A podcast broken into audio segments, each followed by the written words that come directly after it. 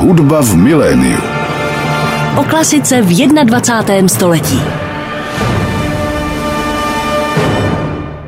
Hezký dobrý den, milí posluchači. Ladíte frekvenci 98,7, posloucháte Rádio Klasik Praha. No a teď tímto tradičním úvodem začíná další díl pořadu Hudba v miléniu. No a já mám velikou radost z toho, že dnes jsme pozvání přijal hráč na různé druhy louten a také antropolog, barokář. Přemysl Vacek. Přemku, vítám vás u nás v rádiu. Dobrý den. Já jsem vyslovil to jméno barokář, podle kterého vy jste nazval tu knížku, o které si budeme dneska taky povídat. Já doufám, že to není pejorativní označení barokář. Není to v žádném případě pejorativní označení, to je prostě označení, které je asi nejčastější pro příslušníky této skupiny hudebníků, tak jsem si dovolil to použít v názvu. Já jsem vás označil jako hráče na různé druhy louten. My jsme samozřejmě v rádiu, tak tady nemůže posluchač vidět ten hudební nástroj, který vy znáte dokonale, já vím, jak vypadá a jak zní. Když se řekne loutna, tak vlastně těch možností je asi hned několik, protože když člověk vidí loutnu v rámci nějakého ansámblu nebo v rámci nějakého komorního nebo solového koncertu a vidí loutnistu, tak ten během toho koncertu střídá hned několik nástrojů. Tak existuje nějaký obecný popis pro loutnu? Obecný popis samozřejmě existuje, to jsou prostě nástroje loutnového typu, které se vyznačují určitou konstrukcí. Ta se od jednotlivých typů v jednotlivých časech, v různých časech liší. Vždycky tam je to kulaté bříško charakteristické, které má ten hráč přitisknuté na svoje břicho. Vždycky to má okrouhlý tvar, vždycky to má nějakou rozetu na místě ozvučného otvoru. Ty staré loutny nebyly, jako dneska jsme tak navyklí z kytar, opatřeny typickými kovovými prašci, ale Dělali se tam, převazovaly se tam střevové struny, starší střevové struny, které mají tu výhodu, že jsou posuvné. Protože tehdy se neladilo příliš temperovaně, tak některé ty tóny je potřeba snížit anebo zvýšit a právě, že ty střevové převazy tam dávají velkou variabilitu možností. Struny jsou uchyceny mezi kobylkou a struníkem a kolíky, kterými se ladí, tak jsou vyrobeny ze dřeva a nejsou zas v té moderní konstrukci s nějakými těmi ozubenými kolečky a tak podobně, ale je to jako, podobně jako u houslí, to znamená dřevo na dřevo a musí člověk být opatrný a točit s tím citlivě a mít to hlavně v pořádku, aby to fungovalo dobře vyrobené a ošetřované.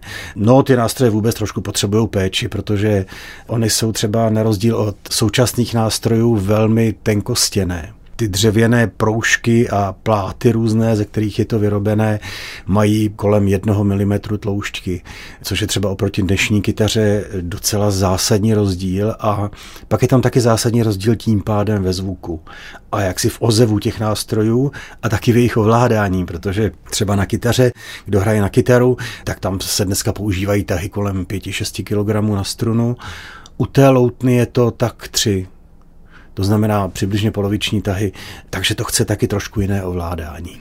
Mě vždycky fascinuje, a teď nevím, řeknu to správně, když ten loutnista hraje na tu loutnu s tím obrovským dlouhým krkem a mám pocit, že nikdy nemůže dohmátnout na konec toho krku. To je specifický nástroj. To jsou teorby zase, to jsou nástroje, to jsou zase dlouhé loutny, arciloutny a teorby, ale tam člověk nemusí dosáhnout až úplně na konec toho krku, protože ono to má dvě menzury. To znamená dvě délky strun. Ta kratší, tak ta je hmatová, na tom se vytváří různé akordy, polyfony a tak dále, melodie. A pak je ta dlouhá, to jsou ty dlouhé basové struny, které jsou podobně třeba jako na čembale, natažené prostě chvějí se jako celek, nejsou zkracovány rukou. Jsou to basové struny a většinou v té době byly monofilní, to znamená nebyly opředené zase. Jo? Málo kdy se to používalo, oni měli rádi ten zvuk těch holých, čistých, střevových většinou strun. No a to je ta dlouhá menzura, na to se hraje jenom palcem pravé ruky a basuje se. Vlastně to je ta nejhlubší poloha toho nástroje. Jak se s tím cestuje? Špatně. Velmi špatně se s tím cestuje, dokud jedete třeba jenom autem. Tak Předpokládám, je... že máte kombíka asi. No, já teď zrovna jsem auto vyhodil tak trochu, takže teď nemám nic, ale když někam takhle je potřeba se dovést, tak většinou jedu s někým autem, ale Ale jezdíme autobusy, vlaky, případně letadly, což je dneska teda velký problém, docela hmm. to letadlo, protože už zkušenost loutnistů říká, že když dáte futrál s loutnou, nebo loutnu v sebelepším futrálu do prostoru pro zavazadla v letadle, tak je v podstatě asi tak 95% možnost, že vám to někdo přerazí. Takže si to můžu představit jako u violončelisty, že máte ano, letenku pro Přesně loutnu. tak. Je to tak. Dneska musí být. A já jsem si pořídil dokonce před lety jeden kratší nástroj tohoto typu právě na cesty letadlem. Takže pár let to fungovalo, ale dneska už bych se neodvážil. Ono se to sice vejde do toho caseu takhle, co je nad sedadly, to není to problém, ono to vlastně zabere minimální prostor a neváží to nic. Jo. No, ale stejně pořád je tam to nebezpečí, že nějaký úředník na letišti prostě řekne, že tohle ne. No a pak se teda neletí nikam, no a letenku už si na místě nekoupíte. No. Takže se musí prostě s předstihem kupovat podobně jako na violončo, nástroje tohohle typu, dneska už letenka. Když se člověk baví o staré muzice a o nástrojích, tak se často mluví o tom, že se hraje na kopie dobových nástrojů. Tak mě samozřejmě zajímá, jak je to u louten. Zdali můžeme najít loutnu stejně jako housle z 18. století, nebo zdali je to naprosto lichá představa a vyrábí se nové, novodobé kopie starých nástrojů. Ta představa není lichá v žádném případě, ty staré nástroje jsou dochované, ačkoliv ne v tak velkém množství, zdaleka ne v tak velké množství, jako se tehdy vyskytovaly. Oni jak jsou právě tenkostěné, křehké a tak a, a procházeli, i když jsou jako dobře skladované a tak podobně, tak procházeli eh, samozřejmě určitými výkyvy teploty, vlhkosti, dostávali se do různých situací. Proto jsou taky dochované většinou ty přepichovější loutny ty zdobené, protože jsou brány jako umělecké dílo daleko víc než ty loutny, které byly tehdy určené primárně k hraní. To znamená ty nezdobené prostě běžné loutny pro hráče. Takže ty staré loutny jsou, jsou dochované, jsou spíš muzeum. Málo který ten nástroj je ve stavu a v kondici, která by dovolovala hraní jako ne, že by vůbec nebyly, ale je jich skutečně velmi málo. A tak my si necháváme vyrábět repliky těch starých nástrojů.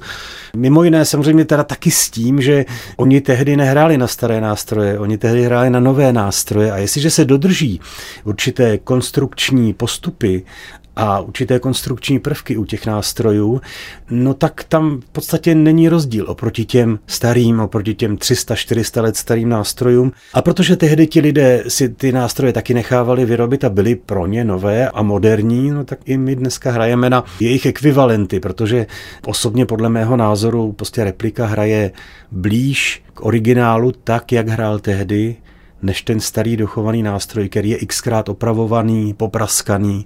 A je třeba v kondici, že na to jde hrát, ale prostě už No, už, už je to strašně starý.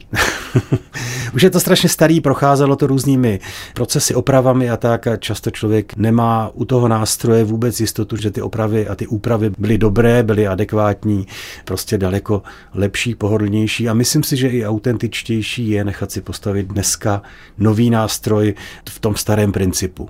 A i u nás se vyrábí ty nástroje? Ano, u nás to dělá například vynikající loutnař Jiří Čepelák, který bydlí několik kilometrů za Prahou ve Statenicích, tak ten staví zvláště poslední léta nástroje, které jsou skutečně špičkové, vynikající. Když se řekne loutna, je to primárně vždy spojený nástroj s tou starou hudbou, nebo najdeme loutnu, řekněme, i v romantickém repertoáru, nebo dokonce jsou dnes nějací skladatelé soudobí, kteří by napsali loutnový part?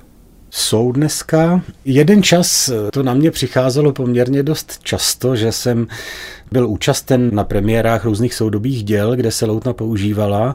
Spíš to bylo jako ale na bázi basa continua, než aby tam ta loutna měla nějaký svůj speciální part, ve kterém by se využilo schopností toho nástroje. Ono taky ve většině případů je to tak, že dnešní skladatelé pokud to nejsou sami loutnisti a pokud se nevěnují hře na tento nástroj, tak ve většině případů moc nevědí, co s tím. Jo, takže pak si to člověk musí trošku upravovat, ale zase, když si to upravuje a přijde prostě pan skladatel na premiéru díla a teď se kouká, co tam ten loutnista s tím dělá, že tam vlastně hraje věci, které on nenapsal a tak ne vždycky to projde. Jak si vlastně můžeme představit ten zápis pro loutnu? Teď nemluvím o kontinu, mm-hmm. kde jsou číslovky, ale když bychom si představili třeba kytarové noty, tak je to podobné? Ne, není.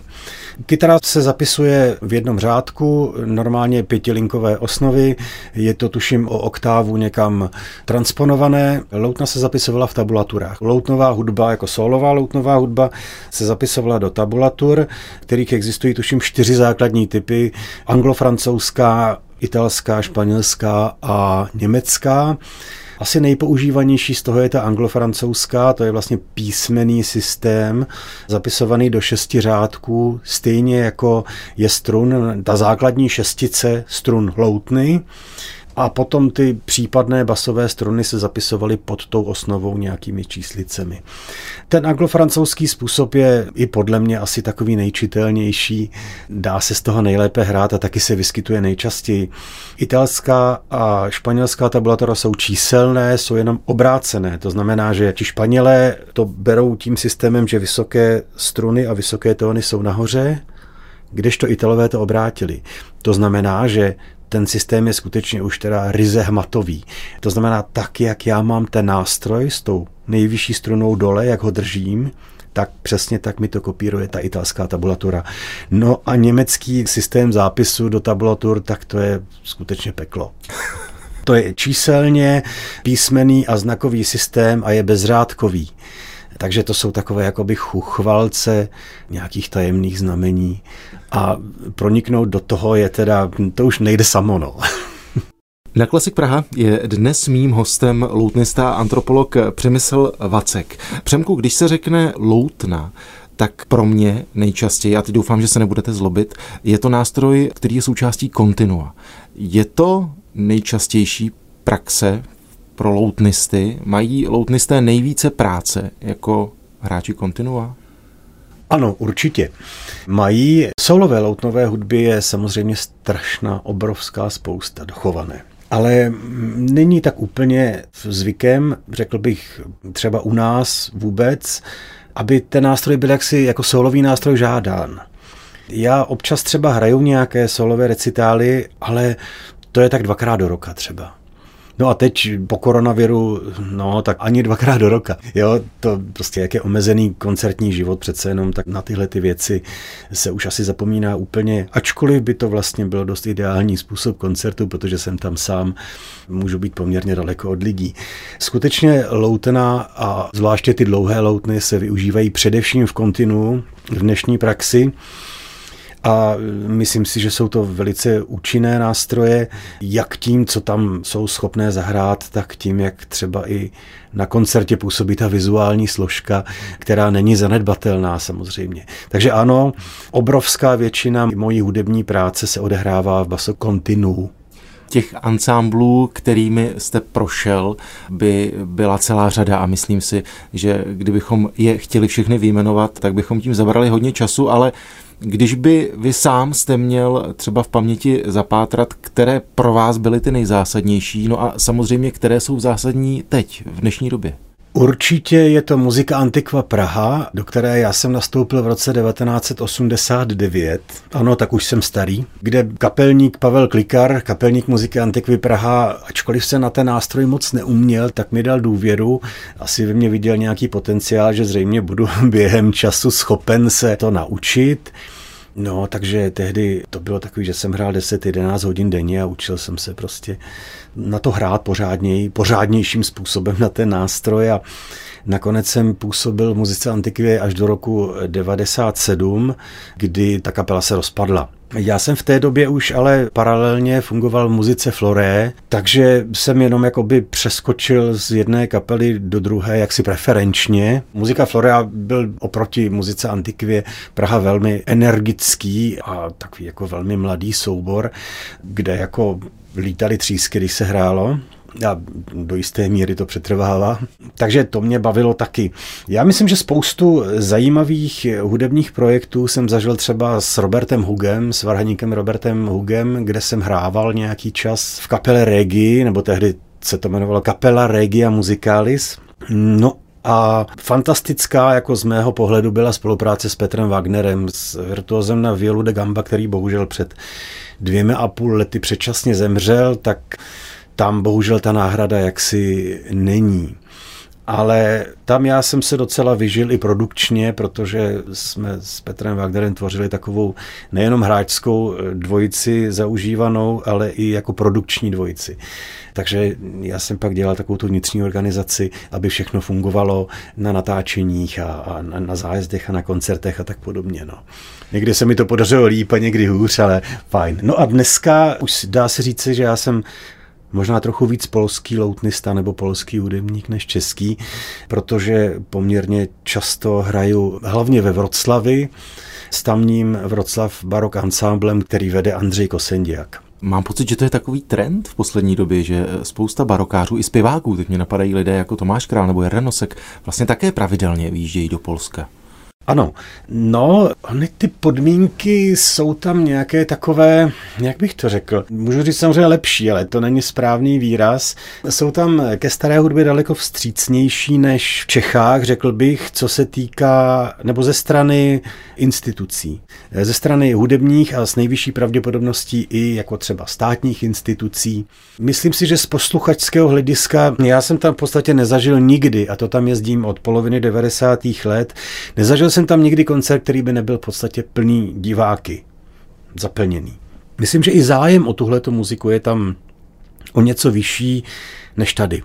No a to, že čeští hudebníci nalézají často uplatnění v polských souborech, tak oni to Poláci mají nějakým způsobem rádi. Oni daleko raději než tady vytvářejí mezinárodní skupiny hráčů, prostě pro ně je to nějakým způsobem atraktivnější.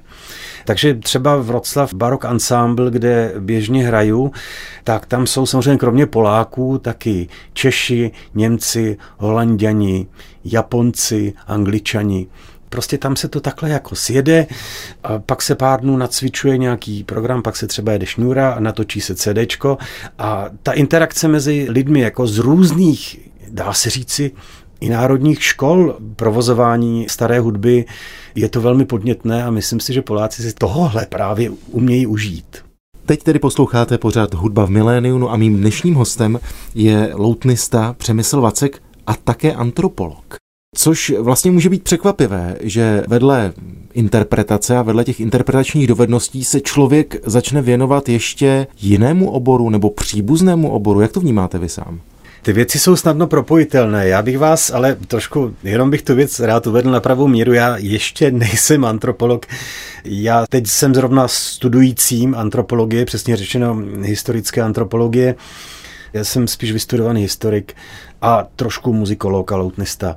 Já jsem studoval provozování staré hudby a loutnu na Masarykově univerzitě v Brně a pak jsem, protože já jsem si vždycky prostě přál, už v podstatě někdy asi od svých 18-19 let, jsem si přál studovat humanitní obory, jenomže tehdy nic takového příliš v Čechách nebylo, tehdy byl marxismus, leninismus a nějaká, řekněme, že zbastlovaná forma sociologie možná, a to jsem nechtěl. No a pak jsem se chytil muziky a prostě tahle ta moje touha musela zůstat trošku potlačená a jak se ukázala teprve ty poslední léta, tak jsem si říkal, no tak co mám pořád dělat, tak hraju na loutnu, to je krásný, ale mám přitom vlastně relativně dost času a tak proč teď, když už to jde, tak proč bych to neskusil? No tak jsem to zkusil, vzali mě a tak jsem si prostě vystudoval orální historii a soudobé dějiny na Karlově univerzitě a teď pokračuju dál jako doktorant historické antropologie. Co je vaším tématem? Co vás nejvíc zajímá? Tak eh, v tom graduálním studiu na magistrovi jsem si zvolil jako téma svojí diplomové práce právě barokáře. Tedy tu skupinu hudebníků, kteří se tady věnují historicky poučené interpretaci. Ale mým záměrem nebylo napsat jakousi událostní historii nebo lineární historii tohoto provozovacího způsobu u nás, mě spíš vždycky zajímalo, jak to ti lidé prožívají, co jim to přináší, co to pro ně znamená, jakým způsobem cítí svůj obor, co pocitují při tom, když to hrají, na co myslí. Takže je to spíš historie prožívání toho oboru a ta diplomová práce se tak trochu stala takovým jako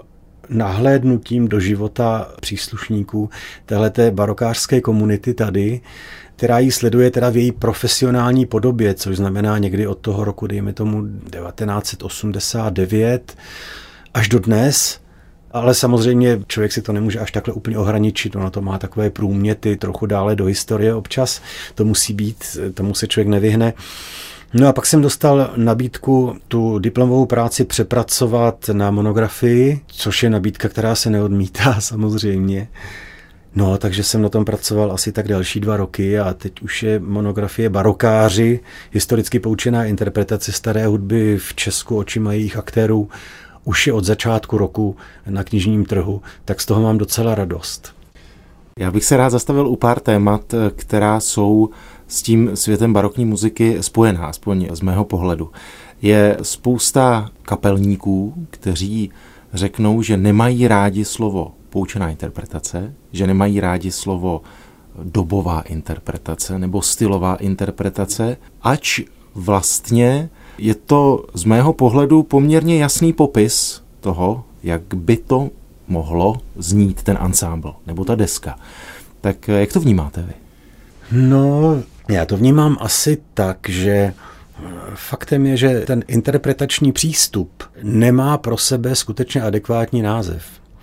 Dříve se tomu častěji říkalo autentická interpretace, tak od toho se poslední dobou ustupuje, jak kdo, samozřejmě jako v nějakém mluveném projevu, když si prostě barokáři mluví mezi sebou nebo příznivci tohoto interpretačního přístupu, tak často říkají autentická interpretace, hm, ale právě potom, když už to člověk má používat nějak jako v odborné literatuře třeba, tak to je skutečně nepřesné, protože té autenticity vlastně nejde úplně dosáhnout. Já se v té knize poměrně hodně zabývám autenticitou. A samozřejmě tam je ten problém, že my si můžeme přečíst všechno možné o té hudbě, co si o tom mysleli tehdejší lidé, ale to, čeho se nám nemůže nikdy dostat, to je té přímé sluchové zkušenosti. To nelze. Takže vždycky to bude určitý konstrukt. A vždycky to bude ovlivněné tím, co jsme od té doby, co ta hudba vznikla, my prožili a co prožíváme v našich životech, co slyšíme za hudbu, s jakým se setkáváme světem vůbec. Takže ta autentická interpretace spíš vyjadřuje paradoxně tu nemožnost dosáhnout nějaké identické interpretace s tím, jak to hráli ti lidé tehdy. Pak tady existuje právě historicky poučená interpretace, to je možná výstižnější, ale jako přiznejme si, že to zní trošku divně. Jo, no, poučená interpretace staré hudby. Jasně, vlastně to docela dobře vyjadřuje ten stav. My se můžeme poučit tím, jak ti lidé tehdy tu hudbu hráli, tedy spíš, co oni napsali, jaká hudba vůbec tehdy vznikala. A v určitých pramenech se můžeme dočíst i třeba, co si o tom mysleli, jaký měli provozovací úzus a tak, ale není to prostě taky úplně výstižný název. Takže já se nedivím některým kapelníkům, třeba staré hudby, že se zdráhají vůbec používat proto nějaký speciální výraz, a prostě používají jenom hudba. A já jsem se během toho výzkumu, který jsem dělal k té knize, setkal v podstatě se dvěma obrácenými přístupy k tomu názvosloví. Protože jedni mi říkali, normální hudba nebo normální provozování, normální interpretace, o té konvenční, o té romantické, o té, řekněme, že nějaké filharmonické interpretaci a jiní lidé, kteří samozřejmě jsou v tom stylu v provozování hluboko, tak používali zcela bezděčně to slovo normální pro to, co hrají oni. Jo, takže to zmatení pojmů trošku prostupuje celým tím naším provozováním. Mně během těch vašich slov napadla jedna myšlenka. Vzpomínám si na jeden koncert, který vlastně pro mě byl jakýmsi interpretačním ideálem. Byl to koncert, na kterém hrála jedna houslistka Čajkovského houslový koncert a jako přídavek dala Bachovou partitu, část z partity. A měl jsem pocit, že toho Čajkovského hrála stylově romanticky v úvozovkách a pak přesně věděla, jak hrát toho Bacha. A to je pro mě ten ideální přístup.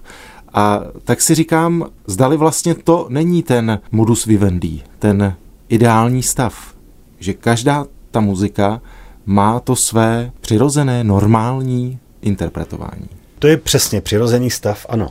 Historicky poučená interpretace není o tom, že se nějakým způsobem nějaká skupina hudebníků vymezí oproti těm ostatním. Je to snaha mluvit jazykem té hudby. Když jedete někam do zahraničí a neumíte ten jazyk, a neumíte ho třeba v podstatě skoro vůbec, tak nevíte vlastně, co se kolem děje. Nerozumíte tomu světu, který lidé, kteří disponují tím domácím jazykem, hovoří. Nevíte, co se děje kolem vás. A musíte ovládat ten jazyk, abyste s tím prostředím splynul, abyste ho dokázal reflektovat, abyste se v něm dokázal pohybovat. A s hudbou je to totéž, protože třeba ten způsob, řekněme, interpretace staré hudby, která se tady ustálila po druhé světové válce a trvala, do jisté míry trvá doteď, ale takové to je trošku jako bezohledné, tak prostě ta hudba se hraje. Hudba se hraje takhle. Jo, je jedno, jestli je to Bach, Čejkovský, Brahms nebo Ligeti, prostě to je fuk, jo.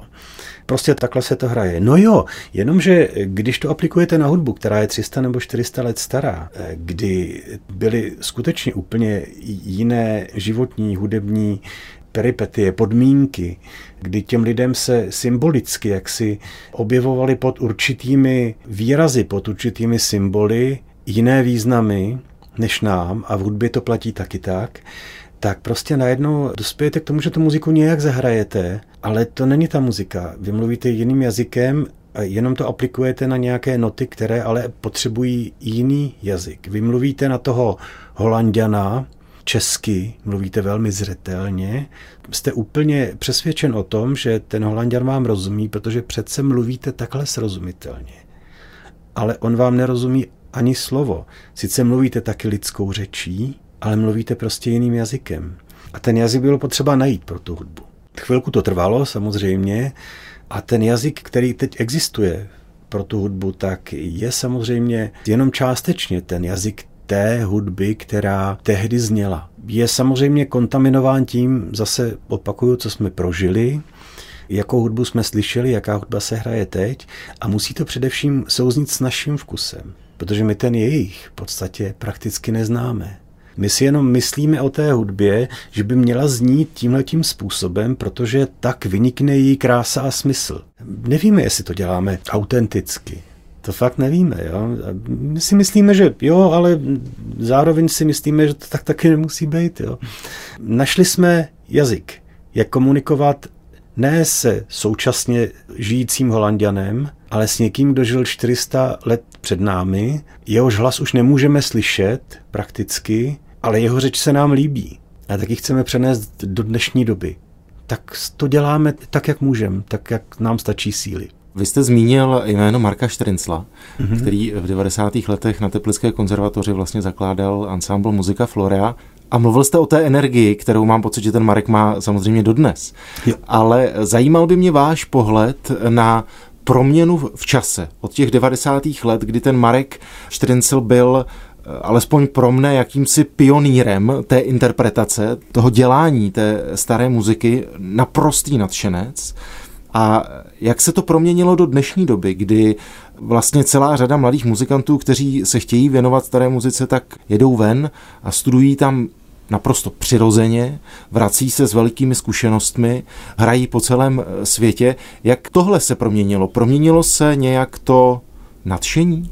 Změnilo se v určitou profesionalitu? To je těžké téma. To je téma, kterým já se zabývám a zabýval jsem si jim, tou ztrátou nadšení. Ono to není ztráta nadšení. Ona to je ztráta pelu nevinnosti. Hmm. Jo, protože já si myslím, že to nadšení, zvláště u hráčů, kteří třeba začínali s tou muzikou právě kolem Marka Štrincla v těch, řekněme, že v těch 90. letech, tak nadšení přetrvává. To říká třeba i, jak jsme tady mluvili o loutnaři Jiřím Čepelákovi. Ono to, jak to loutnařství, tak ta stará muzika není něco, na čem člověk může nějak zbohatnout nebo něco takového. To je jiný způsob bohatství. No a to nadšení je tam strašně potřeba. To říká právě i Jirka Čepelák, loutnař, že to, co je především potřeba, to je vášeň vášeň pro to, která člověka táhne dopředu a udrží ho přitom a pomůže mu překonávat určitá protivenství, která prostě jsou vždycky s životem hudebníka taky spjatá. Kromě té radosti samozřejmě. Jo, takže ta vášeň tam pořád je, ale taky tam musí být profesionalita. Ono prostě od té doby, dejme tomu ten přechod 80. a 90. let 20. století, tam si ještě někdo mohl třeba dovolit, jako já jsem prostě to tehdy byl, si může někdo dovolit přijít a neumět moc na ten nástroj. S tím, že ten celý styl byl ve vývoji, a oni byli tak trošku rádi za každého, kdo je schopen nějakého adekvátního hudebního projevu, i když to zrovna jako nebyla žádná dokonalost nebo něco. Tak to teď už neexistuje. Teď už ta profesionalita samozřejmě převládá, nadšení trochu ustupuje a alespoň co říkali moji narátoři během orálně historického výzkumu, tak mají pocit, že to nadšení trochu potuchá že to nadšení už není u těch nových hráčů, těch nově příchozích hráčů, není až tak silné, jako bylo to jejich. Těžko říci, já, já nevím. Já, on to taky může být jiný druh nadšení. A on to může být třeba i účinnější druh nadšení právě skrz tu profesionalitu. Takže tohle je velmi diskutabilní. Faktem je, z hlediska prožívání, že prožít ta 90. léta, nebo i potom ča 0 s tohletou muzikou a být vlastně v té alternativě, v té poloze trochu toho rebela, který jde proti proudu a který zároveň je určitým způsobem výlučný. A teď to, co se tady dělo, že tady prostě se cvičilo v garážích, že jo, nebo obrazně řečeno v garážích za nulové podpory čehokoliv a pak prostě jako muzika Antikva Praha jezdila v té době prostě na konci 80. nebo na přelomu 80. 90. let po hlavních světových festivalech, kde prostě měla velký úspěch. A tady nic. Tady prostě nic. Takže ono to vytvoří takový zvláštní éter kolem toho celého provozování, který je ale typický pro ty začátky pro to pionýrské období. A je jasné, že pokud ten styl, pokud ten hudební přístup vydrží, jakože vydržel, aspoň zatím, takže se jakýmsi způsobem profesionalizuje.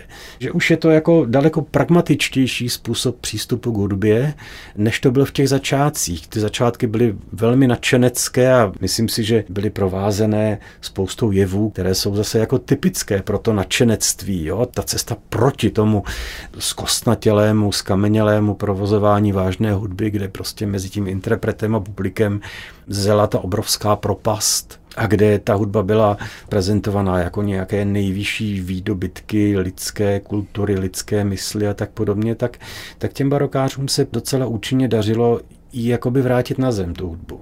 Vy jste zmínil to slovo alternativa. Mm-hmm. Ve vašich očích je nebo není dnes ta barokářská skupina alternativou?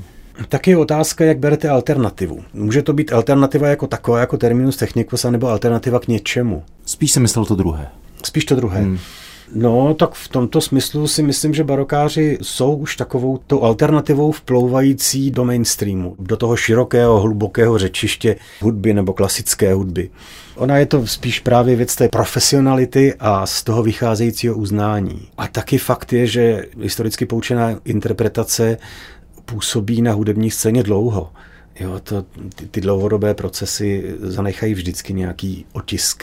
Takže ano, já si myslím, že stále je to trochu alternativní způsob provozování hudby, ale už úplně jinak alternativní, než to byl na začátku tehdy to byla fakt ten postup. Underground, alternativa, mainstream, tak tehdy to byla v tomto smyslu alternativa. Chvílemi dokonce v očích mnoha lidí hraničící s tím hudebním undergroundem. Já jsem si to charakterizoval sám pro sebe jako, že z hlediska hudby z hlediska hudebního provozování, třeba v té době, ten přelom 80. 90. let nebo začátek 21. století, tak tam to byl z hlediska jako kompletního proudu hudby, nebo řekněme takhle, nebo kultury, to byla alternativa. A z hlediska toho konvenčního provozování klasické hudby, to byl možná až ten underground.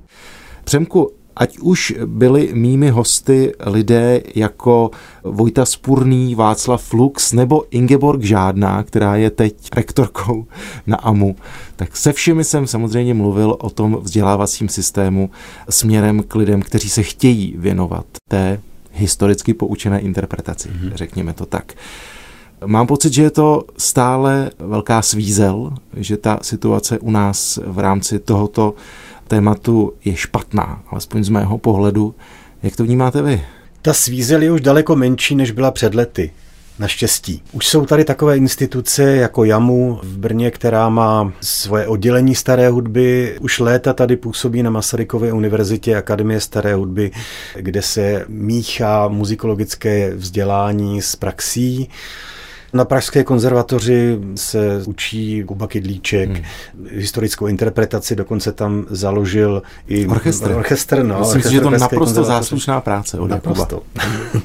A už je daleko více lidí i třeba mezi pedagogy, dejme tomu na konzervatořích všeho druhu a na hudebních školách, kteří k tomu nějak přišli, kterým se to líbí, kteří to třeba poslouchají, provozují a pro které je daleko přirozenější dneska pustit si Hendlovu operu v historicky poučené interpretaci než pátrat po nějakých nahrávkách ze 70. let. Takže ta situace se vylepšila. A teď je otázka, jestli vlastně, když se vylepšila, tak jestli se vylepšila dostatečně.